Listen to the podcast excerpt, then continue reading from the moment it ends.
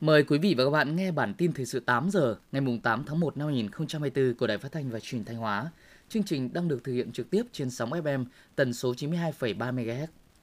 Thưa quý vị và các bạn, thực hiện nghị quyết số 21/2022 của Ban chấp hành Trung ương Đảng khóa 13 về tăng cường củng cố xây dựng tổ chức cơ sở Đảng và nâng cao chất lượng đội ngũ đảng viên trong giai đoạn mới. Mỗi năm Thanh Hóa phân đấu kết nạp từ 8.000 đảng viên mới trở lên. Với sự nghiêm túc, trách nhiệm từ khâu lãnh đạo, tạo nguồn đến kết nạp, năm 2023, toàn tỉnh Thanh Hóa có hơn 8.100 quần chúng ưu tú được đứng vào hàng ngũ của Đảng, vượt 0,4% kế hoạch. Đây là thành quả đáng phấn khởi, minh chứng cho những nỗ lực không ngừng của các cấp ủy Đảng từ tỉnh đến cơ sở khi đồng lòng thực hiện nghị quyết số 21 của Ban chấp hành Trung ương. Với phương châm ở đâu có dân thì ở đó có đảng viên. Thanh Hóa tiếp tục phấn đấu, tạo bước đột phá hơn nữa trong những năm tiếp theo. Thu hút doanh nghiệp, tổ chức cá nhân có tiềm lực vào đầu tư sản xuất nông nghiệp chính là nhiệm vụ quan trọng để phát triển kinh tế nông nghiệp mà tỉnh Thanh Hóa và ngành nông nghiệp đang tập trung triển khai. Trong năm 2023, toàn tỉnh có thêm 107 doanh nghiệp hoạt động trong lĩnh vực mới. Đến nay, toàn tỉnh đã có 1.312 doanh nghiệp, hai liên hiệp hợp tác xã và 756 hợp tác xã đang hoạt động trong lĩnh vực nông nghiệp.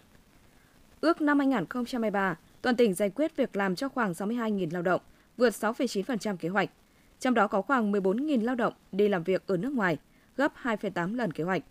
Đã cấp mới cấp lại và gia hạn giấy phép cho 1.697 lao động làm việc ở nước ngoài tại tỉnh. Giải quyết trợ cấp thất nghiệp cho 27.769 lao động. Công tác giảm nghèo được quan tâm thực hiện. Tỷ lệ hộ nghèo năm 2023 theo chuẩn nghèo giai đoạn 2022-2025 ước còn 3,59%, giảm 1,4% so với năm 2022. Xác định công tác chăm lo đời sống, bảo vệ quyền lợi ích chính đáng cho đoàn viên, công nhân viên chức lao động là nhiệm vụ trọng tâm. Công đoàn khu kinh tế Nghi Sơn và các khu công nghiệp chỉ đạo các công đoàn cơ sở tăng cường công tác kiểm tra, giám sát về việc thực hiện các chế độ chính sách đối với công nhân lao động,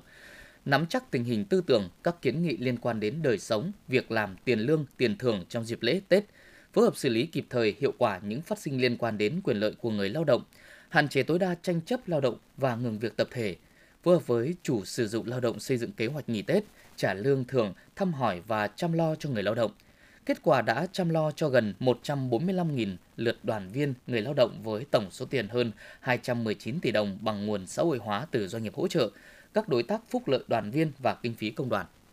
Để tập trung cho nhiệm vụ chống buôn lậu gian lận thương mại và hàng giả dịp trước Tết Nguyên đán, các lực lượng chức năng trong Ban chỉ đạo 389 tỉnh Thanh Hóa đang triển khai cao điểm chống buôn lậu gian lận thương mại và hàng giả trước, trong và sau Tết Nguyên đán Giáp Thìn 2024 trên địa bàn tỉnh. Địa bàn kiểm tra được triển khai trên phạm vi toàn tỉnh, bao gồm tuyến biên giới đất liền, tuyến biển, hàng không và thị trường nội địa. Trong đó, trên tuyến biên giới đất liền sẽ tập trung kiểm tra qua các cửa khẩu, hai bên cánh gà cửa khẩu, đường mòn, lối mở. Tuyến biển sẽ tập trung kiểm tra tại cảng Nghi Sơn, cảng Lễ Môn, cảng Lạch Hới, cảng dịch vụ dầu khí tổng hợp, cảng Cửa Lạch ven biển, các phương tiện vận chuyển trên biển, cảng hàng không Thọ Xuân. Tuần Văn hóa Du lịch Điện Biên Thanh Hóa sẽ diễn ra từ ngày 19 đến 21 tháng 1 tại quảng trường Lam Sơn, thành phố Thanh Hóa với nhiều hoạt động văn hóa du lịch và mở rộng liên kết, xúc tiến đầu tư phát triển giữa hai địa phương. Tuần Văn hóa Du lịch Điện Biên Thanh Hóa tại tỉnh Thanh Hóa là một sự kiện ý nghĩa nhằm tăng cường trao đổi, giao lưu kinh tế văn hóa, xã hội giữa hai tỉnh, góp phần thúc đẩy phát triển kinh tế xã hội, quảng bá bản sắc văn hóa truyền thống đặc sắc của các dân tộc và tiềm năng phát triển du lịch của hai tỉnh – qua đó, khẳng định thành tựu hợp tác trên các lĩnh vực giữa hai tỉnh Điện Biên với tỉnh Thanh Hóa và mối quan hệ tốt đẹp giữa hai địa phương, đặc biệt trong việc phối hợp hỗ trợ tổ chức các hoạt động, sự kiện tiêu biểu của tỉnh Điện Biên và tỉnh Thanh Hóa. Thưa quý vị và các bạn, sáng nay mùng 8 tháng 1, Ngân hàng Nhà nước Việt Nam tổ chức hội nghị trực tuyến triển khai nhiệm vụ ngân hàng năm 2024 và hội nghị chuyên đề về công tác thanh tra giám sát, tái cơ cấu xử lý nợ xấu, điều hành chính sách tiền tệ, tín dụng, ngoại hối và hoàn thiện thể chế. Tại điểm cầu Thanh Hóa, dự hội nghị có đại diện lãnh đạo Ủy ban nhân dân tỉnh Thanh Hóa, đại diện lãnh đạo các sở ngành đơn vị liên quan. Cũng trong sáng nay, tỉnh đoàn Thanh Hóa tổ chức kỷ niệm 74 năm Ngày truyền thống học sinh sinh viên và Hội sinh viên Việt Nam mùng 9 tháng 1 năm 1950, mùng 9 tháng 1 năm 2024. Thông tin chi tiết về các sự kiện này, chúng tôi sẽ cập nhật trong các bản tin thời sự tiếp theo. Mời các bạn quan tâm theo dõi. Bản tin thời sự 8 giờ xin được tiếp tục với một số thông tin trong nước. Hiện có 245 dự án của Việt Nam được cấp giấy chứng nhận đầu tư sang Lào còn hiệu lực, tổng vốn đầu tư đăng ký khoảng 5,5 tỷ đô la Mỹ. Năm 2023, vốn đầu tư của Việt Nam sang Lào là 116,6 triệu đô la Mỹ, tăng 65,3% so với năm 2022. Vốn thực hiện lũy kế đạt khoảng 2,75 tỷ đô la Mỹ. Ở chiều ngược lại, Lào hiện có 18 dự án đầu tư đang triển khai ổn định tại Việt Nam với tổng vốn đăng ký đạt trên 110 triệu đô la Mỹ. Tổng kim ngạch thương mại song phương đạt khoảng 1,6 tỷ đô la Mỹ, giảm nhẹ 2,1% so với cùng kỳ năm 2022. Việt Nam cũng giữ vị trí nguồn cung hạt tiêu lớn nhất vào thị trường Mỹ. Theo Tổng cục Hải quan, trong năm ngoái, Việt Nam xuất khẩu 267.000 tấn hạt tiêu, tăng 16,6% về lượng, giá trị ước đạt 912 triệu đô la Mỹ. Theo Hiệp hội Hồ tiêu và cây gia vị Việt Nam, hạt tiêu Việt Nam có lợi thế hơn so với một số nước như Indonesia, Malaysia, Ấn Độ, Sri Lanka, Campuchia, nhiều lợi thế từ EVFTA. Hiện thuế nhập khẩu hồ tiêu xay hoặc nghiền xuất khẩu sang EU giảm từ 4% xuống còn 0%. Dự báo xuất khẩu hạt tiêu sẽ duy trì ở mức thấp do nguồn cung nội địa không còn dồi dào. Điều này sẽ đẩy giá mặt hàng này tăng cao. Lượng tồn kho hạt tiêu năm ngoái chuyển sang năm nay sẽ thấp nhất trong nhiều năm qua. Năm 2023 là năm khá thành công trong xuất khẩu gạo của Việt Nam. Cả khối lượng và giá trị xuất khẩu gạo đã đạt kỷ lục lần lượt là gần 8,3 triệu tấn và 4,78 tỷ đô la Mỹ. Theo Bộ Nông nghiệp và Phát triển Nông thôn, sản lượng lúa cả nước năm 2023 đạt 43,5 triệu tấn, tăng 1,9% do diện tích tăng 10.600 ha, tăng 0,1% và năng suất đạt 61 tạ một ha, tăng 1 tạ một ha, tăng 1,7%.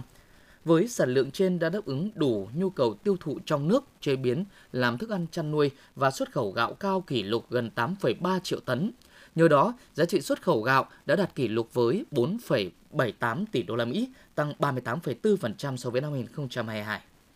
Tổng cục Thuế cho biết, theo thống kê nhanh, kết quả báo cáo của các cục thuế cho thấy, đến nay đã có trên 4.100 cửa hàng kinh doanh bán lẻ xăng dầu trên cả nước đã thực hiện phát hành hóa đơn điện tử theo từng lần bán hàng, tăng 1.400 cửa hàng so với thời điểm mùng 1 tháng 12 năm 2023.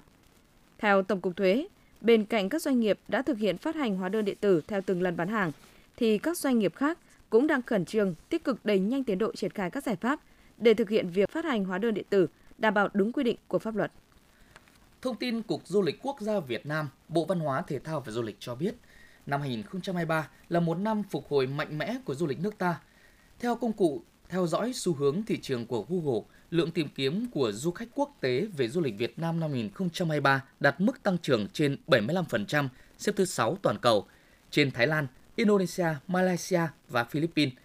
Top 10 thị trường tìm kiếm nhiều nhất về du lịch Việt Nam có Mỹ, Australia, Nhật Bản, Ấn Độ, Hàn Quốc, Singapore, Anh, Đức, Malaysia và Thái Lan. Tối qua mùng 7 tháng 1 tại Nhà văn hóa Sinh viên, thành phố Hồ Chí Minh, Trung ương Đoàn Trung ương Hội Sinh viên Việt Nam tổ chức chương trình vinh danh các gương học sinh sinh viên tiêu biểu đạt danh hiệu học sinh ba tốt, học sinh ba rèn luyện, học sinh năm tốt năm học 2022-2023 và trao giải thưởng sau tháng riêng năm 2023. Chương trình đã tuyên dương 99 học sinh tiêu biểu đạt danh hiệu học sinh ba tốt, 30 học sinh đạt danh hiệu học sinh ba rèn luyện, 74 học sinh tiêu biểu đạt danh hiệu sinh viên năm tốt cấp trung ương năm học 2022-2023 và 96 cá nhân đoạt giải thưởng sau tháng riêng năm 2023. Sau thành công ở giai đoạn 1, không gian trưng bày Thiên đường Tây Nguyên, Gia Lai trưng bày hơn 30.000 hiện vật các dân tộc ở Tây Nguyên ở quảng trường Đại đoàn kết thành phố Pleiku, Gia Lai tiếp tục bước sang giai đoạn 2, bổ sung thêm nhiều hiện vật lạ, độc đáo. Hoạt động nhằm giới thiệu quảng bá nét đặc sắc các cổ vật của đồng bào các dân tộc Tây Nguyên, đồng thời khẳng định hành động mạnh mẽ của địa phương trong thực hiện công ước bảo tồn di sản văn hóa với UNESCO. Đặc biệt, tại không gian trưng bày, triển lãm có những hiện vật cổ có 102 như ghế xương voi trắng có niên đại 700 năm cùng bộ sưu tập dụng cụ săn bắt voi rừng Tây Nguyên có niên đại trên 100 năm của dân tộc Mân Ông Lào, chống đồng niên đại khoảng 2.000 đến 2.500 năm ở Lâm Đồng.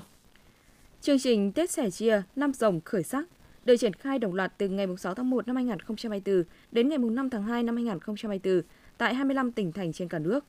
Dự kiến chương trình sẽ trao 10.400 phần quà Tết với tổng trị giá 7,4 tỷ đồng đến công nhân lao động có hoàn cảnh khó khăn, ngư dân, bộ đội biên phòng, bộ đội vùng biển. Mỗi phần quà gồm một túi nhu yếu phẩm, ngày Tết trị giá 400.000 đồng và bao lì xì tiền mặt 300.000 đồng. Các trung tâm đào tạo sát hạch lái xe đang điều chỉnh tình huống trên phần mềm mô phỏng dự kiến áp dụng cho sát hạch lái xe từ ngày 1 tháng 2 tới. Trước đó, Cục Đường bộ Việt Nam đã tổ chức tập huấn hướng dẫn các sở giao thông vận tải và cơ sở đào tạo, trung tâm sát hạch cập nhật phần mềm mô phỏng tình huống giao thông phục vụ đào tạo sát hạch lái xe. Phần mềm mới đây được Cục Đường bộ Việt Nam nghiên cứu điều chỉnh, nâng cấp nhằm phù hợp hơn với thực tế. Những thông tin vừa rồi cũng đã khép lại chương trình thời sự sáng nay của Đài Phát thanh và Truyền hình Thanh Hóa. Xin kính chào và hẹn gặp lại quý vị và các bạn trong những chương trình sau.